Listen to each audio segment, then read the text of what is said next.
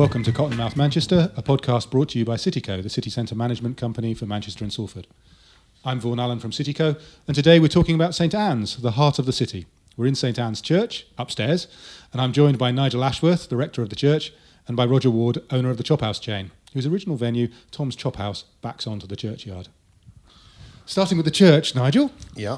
what's the difference between a rector, a pastor, a all those other Oh. a reverend, all those other names? Oh dear, oh dear, oh dear. Well, I'm the rector. Now that's my office here in this church. So that is the office of the incumbent of this parish. I'm the parish priest here. It happens to be rector. What's the difference between a rector and a vicar? You really don't need to know. Okay, no, we'll probably leave that and we'll there's, there's no difference, but it's just historic. Okay. Um, starting with the church then. When does it date from? How's it evolved over time? Right, the foundation stone was laid in 1709, but the church was consecrated in 1712. And it was, in fact, built, and people do find this hard to really get their head around, it, it was built in a field. And when you look at the church now and what's all around us, that it is actually hard to understand, isn't it? But it was built in a field which was called at the time Acres Field and had been used for an annual market. Which is now the name of an office block just over from you. In that classic way that um, apple tree gardens actually means houses have been built on top of apple trees, doesn't it? That's right, yeah. But Acres Field, and the, the, I, I think I've read somewhere they used to grow carrots in it. Can you believe that? I don't think there's any carrots Do you use that in now. your sermons occasionally? Actually, I don't think I've ever even mentioned the carrots. I, I need to say one little thing about Acres Field. Yeah. Acres Field was designated as Manchester's farmers' market in perpetuity by King Henry III in 1221. Excellent. Get that for a fact. So it's the right place for Manchester markets to be running the Absolutely. spirit. It is. So the church was founded uh, uh, in a, uh, I'm getting the date wrong, 1712, and it had a huge congregation, uh, but the people who came here uh, were really coming from really all around, uh, and in particular from what was really the township at that time, which is the area around today's cathedral. So that's our original congregation, and then the city grew up all around this church. Yeah, we talked to um, Jonathan Schofield a couple of weeks back about the history of King Street. Yeah. So at around the same period, through George II into George III, we're seeing the establishment of um, what were the beautiful domestic houses that have either become retail or then became banking or then however they developed at that point. So were they brought here because the church was already here? Is, is that how they started to develop? I think it's all part of the same idea. There was an actually there was an act of parliament in 1708 which allowed the church to be built, and it also stipulated things that you'd be surprised about. For example, the width of what's now St Ann's Square is there in the Act of Parliament. Also, that we've always got to have access through St Ann Street with our horses to get to church. That's in the Act of Parliament. It's not been repealed. Um, so Have you ever had to enforce that in your time? well, sometimes we get a bit frustrated when the road uh, road closure orders come in, but let's just gloss over it. Um, yeah, I'm, I, so I'm I'm entitled by law to tie my horse up outside here. I think that's something that you need to do, to be honest. I should try it sometime. See if anybody objects. Uh, then how's it evolved over time from the early 18th century?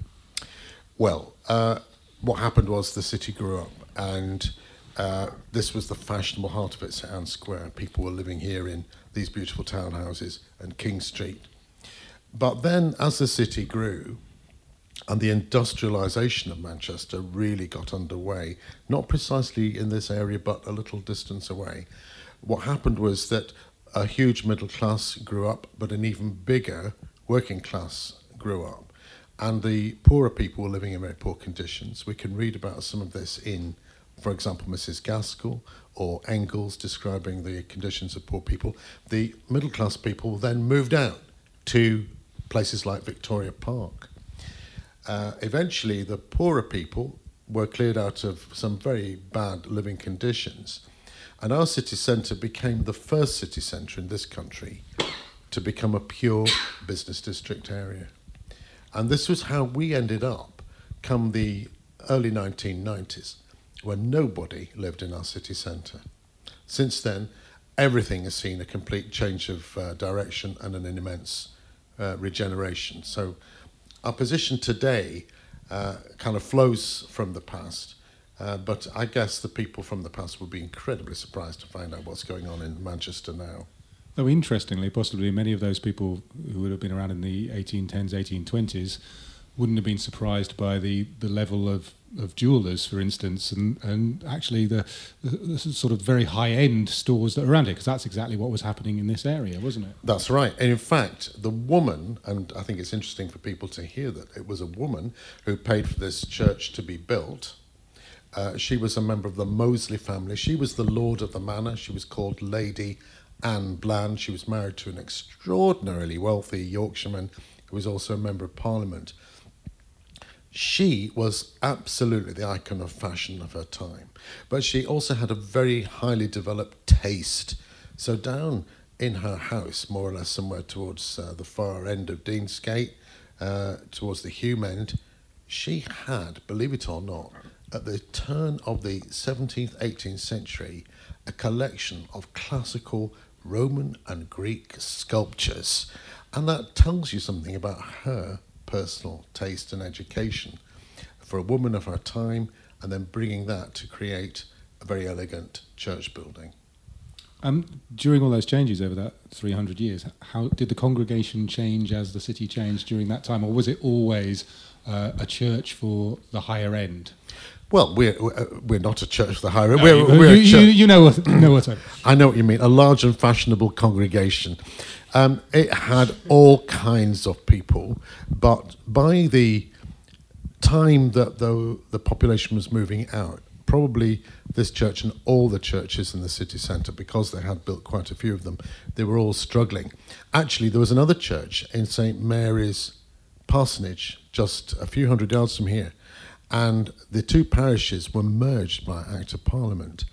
And basically, they were saying, which one of these two churches are we going to demolish? They demolished St Mary's, St Ann's survived because the other church got dry rot. Uh, is that Parsonage Gardens now? Then? Parsonage Gardens now, yeah. Um, now, over the road from you, or just around the corner, you had the Cross Street Chapel, of course. Yeah. Um, historically, what were relations like between the church and the chapel? Well, um, in get, trying to get the date right, uh, 1662 there was a, a terrible event, really, across the whole country. Uh, the clergy and the churches were all required to swear a new oath of loyalty to the new king. And some of them just couldn't do it because of their conscience. And so they lost their jobs. And one guy was down at the collegiate church, now the cathedral, he was kicked out from there. And the Manchester people were so enraged by this because he was also a noted preacher and they liked their preaching in those days that they built a chapel for him. And that became the Cross Street Chapel. And really, uh, Ann Bland and her friends who built this place, they were attached to that. But when he died, uh, they wanted to basically establish somewhere which was more substantial. And that's how the church and the chapel grew up. So we've kind of rubbed along ever since together. And I, I love the fact that it was called, when uh, Henry Newcome founded it, it was called the Dissenters Meeting House. Yeah, they were dissenting because they'd been chucked out, uh, chucked out of the cathedral. It, it, somehow or other se- seems to resonate even now, doesn't it? It's a very Manchester thing, isn't it? Yeah, it I think. I think very much so. Um, so, in terms of the building, if you walk in today, I mean, apart from the PA system and various other things and the heating system, Yeah. is the building broadly the same as it was in, in the 18th century? Well, yes. Uh, I mean, the, the actual walls are the same and all of that, the way the windows are configured. But what you see today is very different because when this was built, it was really a great big preaching house. The pulpit was bang in the middle, very, very, very tall, and all the seats faced the pulpit. And of course, they were very suspicious of anything fancy in the church, anything you know, with an image in it, like a stained glass window type of picture. So all the windows were plain, and it was a very sober kind of place, really. And today, what we see is a very different church, which has been affected by the way the Victorians saw churches. They wanted the whole church to be a kind of immense celebration of of uh, art and beauty. and so they remodel things. And so you come in today and you're really seeing an 18th century church that the Victorians have, what they would have said, improved. Okay, and then as you get the urban areas growing around it and the retail growing, shops growing around it first, and um, banks coming, private houses, obviously. Um, I mean, when it was originally constructed with the fields, you, you had huge space for graveyards, I, I assume. Um, so, what happened to the graveyards? Well, there's one graveyard, and it's it's still here. It's right round the whole church, and it still is our churchyard. Uh, and originally, they had railings and very, very beautiful gates. Sadly, we lost them. Um, when the churchyard was full in the 1840s, they must have debated what to do about that. they wanted really to create a more open space feeling around the church.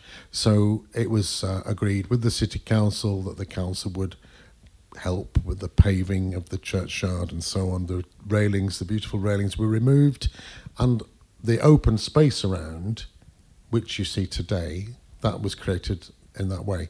So the gravestones are still there. They're under the pavement. They've been lowered and overpaved. Always good to know. Um, you, you're surrounded by the past everywhere that you walk We in are, the city as we well. are, yeah. And I suppose it's more obvious here than it is in an awful lot of other places in the city, actually. It is, yeah. that history. Um, bringing it up to the present day, obviously, um, the church still sees itself and still performs a very useful fun- function in terms of 21st century cities. Um, so, even with a great historical place like this, I mean, what the challenges of opportunities of being this um, historical icon in the centre of a 21st century with all its challenges and opportunities? Well, there's a lot of ways to answer that question. I mean, just looking at the numbers of visitors we get for a start. Um, we tried to do a count in 2015 and we found that 46,000 people came in to visit the church, which is a lot of people. So just dealing with that is uh, quite important for us. We want to be welcoming uh, and give people a very positive experience of coming. But then there are times which, you know, are difficult times and people want to come into the church. For example, recently after the horrible attack we had on the Manchester Arena, I mean, we don't know how many people came in, but it was it must have been in the tens of thousands. So we were really busy. we're always busy in times like Christmas, but sometimes people just want to come in and just be quiet. This is also a big place for concerts. Lots and lots of music takes place here, and that's because the 18th century builders bequeathed us a beautiful acoustic in this building. So we try to adapt to what's going on around us in all kinds of ways. And really, the expectations of visitors in today's world are very different. So you can come in on Saturday morning and sit down at the back of the church with a cup of tea and look at things. You know, in the 18th century, they would have thought that was outrageous. Blasphemous having a cup of tea. Maybe even that, yes. Um, I mean, I think certainly in, in the wake of uh, the May 22nd attack, obviously because nobody could be close to the arena, the, the focus um, for the tributes was Yeah. outside. So we saw very much the um, the continuing function of a church in a city in times of tragedy, and probably will continue to be. I mean, there have been Yeah. conversations about where a permanent um, memorial will be. Um, but I mean, that must have been one of those situations where you're almost working long days because you know you've got a lot of people who are very distressed coming in and, and having to actually deal with something totally unexpected in those situations. everybody was taken by surprise. I mean, absolutely everybody. and nobody can have predicted how it would all unfold once this horrible event had happened. But what we did was essentially the whole church community rallied around so that we could keep the church open. And we had the church open, you know, up to 12 hours a day, welcoming people in. And really, sometimes it was just a matter of letting them be, but sometimes, you know, people actually want to sit down and have a talk with you. Uh, a lot of people came in just to sit and be quiet and be very thoughtful. Others came to just have a good cry. So that's important to be a place where that can happen. It was a very moving occasion, very moving week and week and a half afterwards, wasn't it? Yeah. Um, Roger, I'm not sure that anybody questions the role of a pub in the 21st century. However, um, going back to the beginning again, what's the history of, of Tom's? Um, how did it start? I've been fascinated listening to what Nigel said there, and it, it did occur to me doing a wee bit of uh, mental maths that uh, this church has been here for 305 years, and for just under half of that, for 150 years, Mr. Thomas's has actually been trading alongside it. So we've obviously had a fairly lengthy relationship, and I suspect we've shared some what we might call customers over that period of time as well. Uh, the interesting thing for me about the two chop houses, the two original chop houses that are so close together in the centre of Manchester, is there's a family connection. So Tom's was founded by Mr. Thomas Studd in 1867, and his brother Samuel founded Sam's Chop House. Uh, I have to say that I was contacted only last year by a gentleman called Samuel Studd III, who is the grandson of Sam. And at that point in time, his father, who was also called Samuel James Studd, was still alive, living in uh, Sark in the Channel Isles. He was born to the original Sam when he was 70 years old, but the two chop houses were originally run by brothers in the uh, around 150 years ago in the Victorian And do era. we know if that was fraternal competition that caused them to set up so close to each other? It was fraternal friendship, actually, and actually, when Sam returned to London to pursue a, co- a career in the law, his brother Thomas ran uh, the two chop houses for a period of time. It was essentially was a family affair. So Thomas Studd founded Mr. Thomas's in 1867. He ran it until 1881. When he died, he left it to his wife Sarah. She ran it until 1896, and then their daughter, also named Sarah, ran it until until it then had a little a little twist in its history. It closed for for a couple of years to be rebuilt and restored. So the building that you see now is doesn't date back 150 years. The building as it as it is now dates back to uh, 1901. And there is a fascinating little twist there, which uh, always amuses me, and that is that Thomas's, as we see it now, this beautiful little terracotta jewel, the Grade Two listed building, was built on the proceeds of the world's first oil refinery. So there is That's a amazing. That's extraordinary. so th- this is true. Uh, I've, I, I've done the research, but I've been guided by our superior landlord is a lady called um, Miss Arabella Binney. Her grandfather built Tom's Chop House. Now the story there is, he, if you look at the uh, on the side of the building, you'll see that you'll see mention of James Binney House. So clearly he was James Binney. He happened to be a barrister, but he had also inherited a reasonably large sum of money from his father, who was a gentleman called Edward Binney. It's well worth googling Edward Binney because he he funded the world's first oil refinery, which actually was established in Bathgate, which is in West Lothian, so between Edinburgh and Glasgow. And would you believe it? They were refining shale, the gas out of shale, and the uh, not the gas, the oil out of shale, and the oil was paraffin oil. So it wasn't actually for petrochemicals and internal combustion engines, but Victorian England. I suppose was the time when the, the light first came to the It people. was wasn't early it? fracking, It- early fracking, and it was about producing paraffin oil for gas lamps. So uh, that beautiful, exquisite little terracotta building uh, was built on the proceeds, uh, proceeds of uh, paraffin gas oil. and presumably one of the best built, uh, best lit buildings in the city at the I time. imagine it would probably assume. would have been at the day, yeah. Which is ironic given how, how useless the lighting is now. wasn't going to say that. and then how did it evolve over time? So it was rebuilt in the early, It was, early it was- 20th it was century. rebuilt and restored in the current style.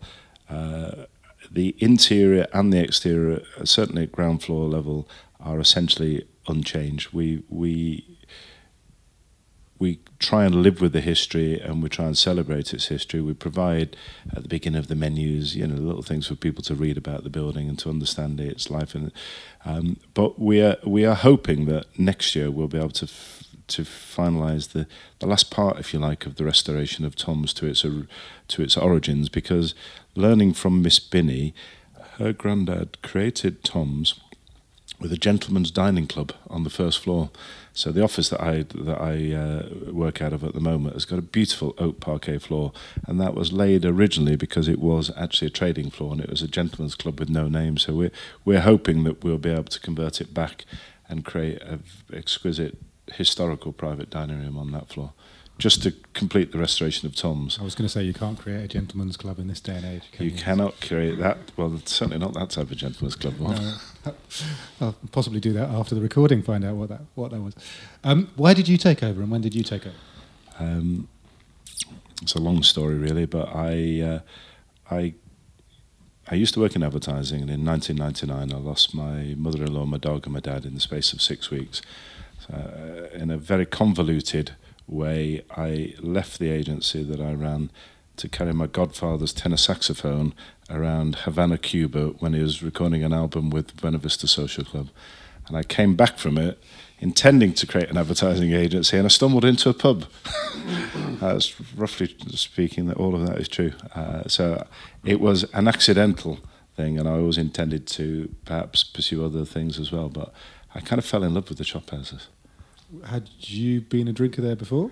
I'd been a customer, and I had a friend who uh, who ran one of them, and it it was purely friendship that drew me in, uh, and I like them. And I, I guess, like most people in Manchester, we you know, we've got so many wonderful new things in the city that we all enjoy and we celebrate, but sometimes you need to think about the things that have always been here. You know, Tom's, this this staggered me when we were uh, we were doing our research. When Tom's opened its doors, the back door faced St Ann's Church, which is the literal centre of Manchester, the place from which all milestones and signage, mileage. If you're in New York City and you're whatever it is, thousand miles from Manchester, you're from the tower of St Ann's Church. And the front door of Tom's opened onto Manchester's Town Hall. So it really was at the very heart of the city in the days in the Victorian era when it opened. And I find that fascinating because it, you know, we've talked about sharing the same people from the congregation of uh, of St Ann's. The town hall was literally over the road. All of the great merchants and financial people of the city were customers in the chopper. It's funny, we have thousands of restaurants and probably tens of hundreds of thousands of covers now, but go back 150 years and there were a very small number of places where people, mainly men, came to do their business, and the chop houses were two of them. And again, as we found out talking to Jonathan Schofield, the amount of money that was in Manchester at the late Victorian period is probably not being equalled by many cities in the world now. Um, and so that idea of coming in on your Tuesday and Friday to settle up your accounts, go to the exchange, have a chop with your mates, and then go upstairs for a drink or whatever. Maybe also visit a church, possibly. Um, but also the ladies who would then be perambulating up and down King Street and very valuable uh, shops at the uh, time. Yeah. It, it's actually hard for us to grasp how much money there was around. Uh, it's funny, isn't it? I remember being taught history at school, actually in Birmingham, in the 1970s, and being told about the wealthiest city in the world. In 1845, Manchester was the most powerful city in the globe.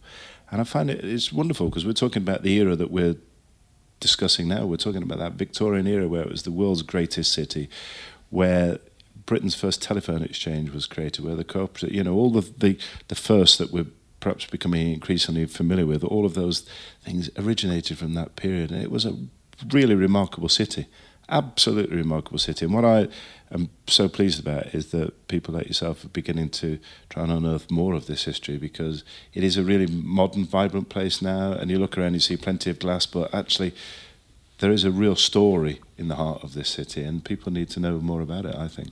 And, and I think, again, in one of those interesting cycles of history, um, when you look at the height of Manchester, uh, walking around the city, you would have um, the cultural attractions, the theatres and so on. You would have retail, which you would perambulate about and look at the big yeah. windows, but you would also have food and drink everywhere. You, yeah. It was seen as a dare. Um, food and drink sort of got driven out to a certain extent and is now coming back in, in a particularly big way. But actually, the cityscape that we're doing, okay, they're bigger plate glass build uh, windows than we used to have, perhaps.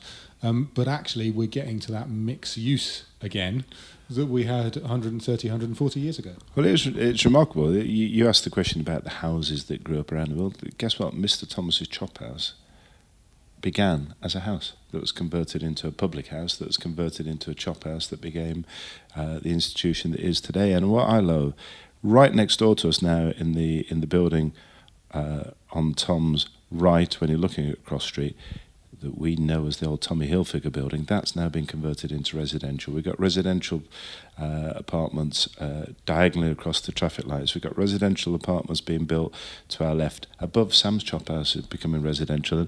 And it is wonderfully exciting to see people coming back to live in the city.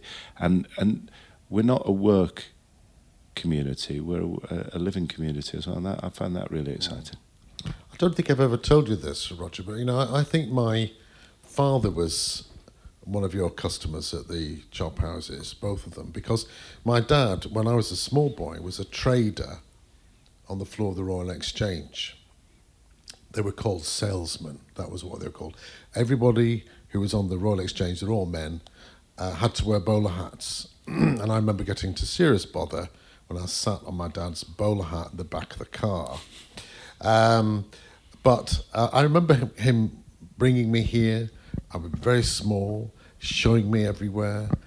I'm pretty sure he showed me the church. And of course, they would all go out for lunch, probably principally to Sam's, because at that point, I think Tom's was very much a, um, a wine place, if I've got it right.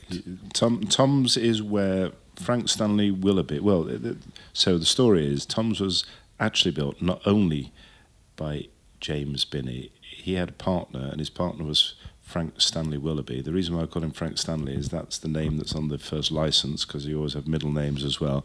And Frank Willoughby was at that time a builder and a publican. So he actually ran Tom's in 1901, and his name is on the license until the Second World War because it was in Tom's that he originally founded Willoughby's wine business. Yeah. He ran it out of Tom's, then he moved it over to Tib Lane, uh, and, and that's a wonderful connection. We actually serve J.W. Lees beers now, and J.W. Lees are now the owners of the remnants of the of the Willoughby's business. It's funny how the, the histories of all the different families interconnect. And so I, still, I remember buying wine in that Willoughby's shop uh, on Cross Street. Yeah.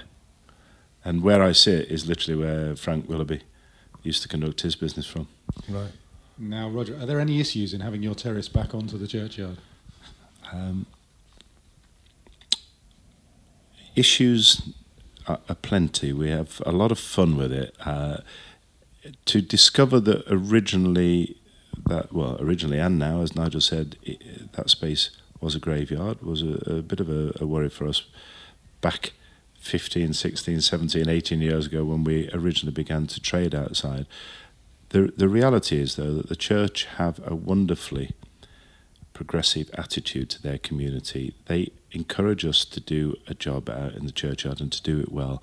I love the relationship we have with Nigel because Nigel Nigel will come round and give us a bollock. Eh? If we overstep the mark or we do things wrong, Nigel can come round sometimes and be very nice. Without using that language. Sometimes he'll come round and be very nice, and sometimes he'll come round and admonish us. But the reality is, we're all aware that we live in a community. We try our best to do a good job. On occasion, customers might do things that, that cross a line, but but actually, the reality with regard to issues, no, because we work together. We have a really good working relationship.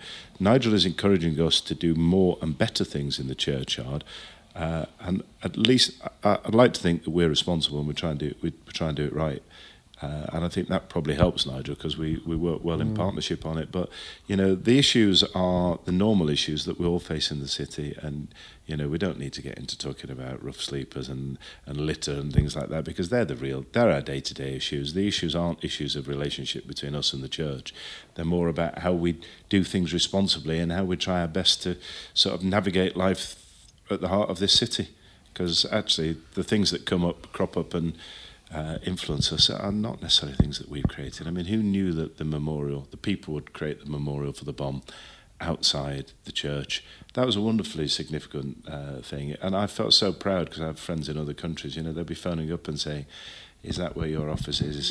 Yeah, it's interesting that we always talk about St Ann's as the heart of the city, Yeah. but that incident actually demonstrated that it's more than a form of words and it's Yeah, more it of a geographical um, conceit. It actually does feel to people like the heart of the city because that's where you need to go and express this.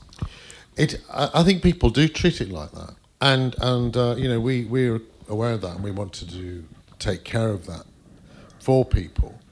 Uh, we've got a lot of work to do, as I think you know, with this church building. Got to raise a vast sum of money. We've already renovated the tower, put on a new roof. You don't go for 305 years without things getting a bit worn. Um, and, and live through an industrial revolution and an awful lot of smoke being belched out of chimneys along the way. But we, we're working towards that. And we want, and we find we can uh, do this work, you know, we want to work with our neighbours. We believe that we will get a lot further if we work in partnership with other people. And that is, you know, common sense, really. So we uh, have a partnership with the Chop House, uh, with, with Roger and his colleagues, uh, and we seek to build that because we would like this church, our aim is for the church when we've got all the exterior stonework and other things done. It, the aim is to make this place an absolute showcase for this city and for the church. And in order for that to really work, we need the immediate area around us to work as well. We think, in fact, we're going to be uh, of benefit to the immediate area. We think we are anyway, because if we weren't here, there'd be somehow, be somehow everything would be a bit reduced, and you know maybe these jewelers' shops around here probably wouldn't sell as much jewellery because kind of we add to the environment. Well, we think there are ways we can improve the environment. For example, the way that King Street links up with St Ann's Square. We think that could be kind of more integrated. There could be more kind of footfall through. Uh, how to make that happen, how to encourage it anyway to happen. You know that partly depends on the partnership that we've got and the, the plans we've got to develop things and improve things. Uh, so yeah, we, we, we love working in partnership with, with Roger. Mind you, we've had to work quite hard about various things, Roger. And uh, I think we We've we, got we further to both share the same ambitions, which Yeah. is we understand that we're transient, we're passing through.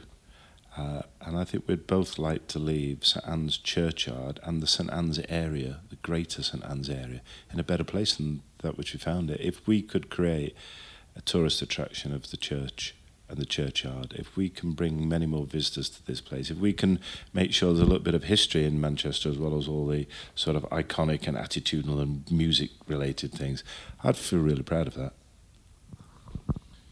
Yeah, I mean, this particular area, I mean, around St Ann's Place, um, it's continued to thrive and hasn't really suffered. We, we're starting to see, just as we did with King Street five, six years ago, but that's on its way back up now um, in terms of empty shops. We're starting to see around St Ann's Square more generally a few empty spaces, and but what that's leading to is is more development, and certainly F&B is looking in the area because uh, it's one of the few areas where you can actually have seating outside and being made a real feature.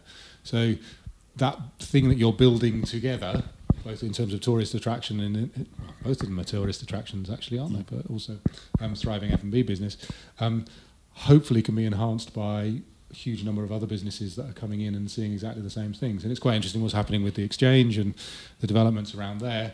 That I think the, the new new owners of the exchange definitely see the history as something that's absolutely key to the attractions. It's not just about rental yield, because this area is it's so important in terms of the history of the city.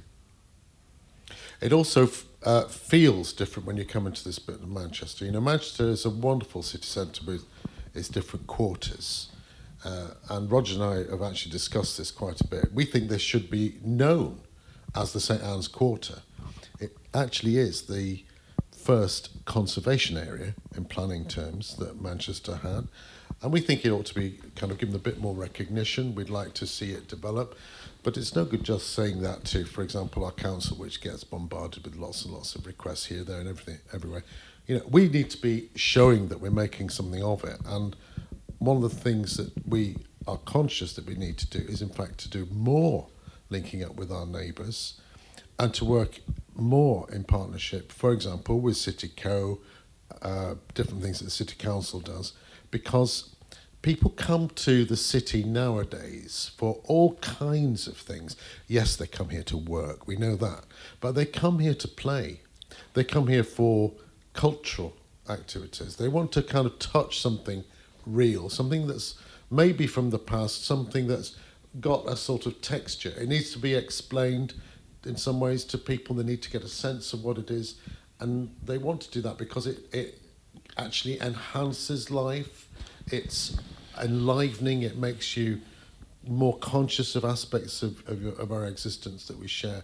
For instance, having a lovely meal in Tom's in this beautiful, beautiful place, which is obviously uh, very historic. When you're inside, you realise that right away.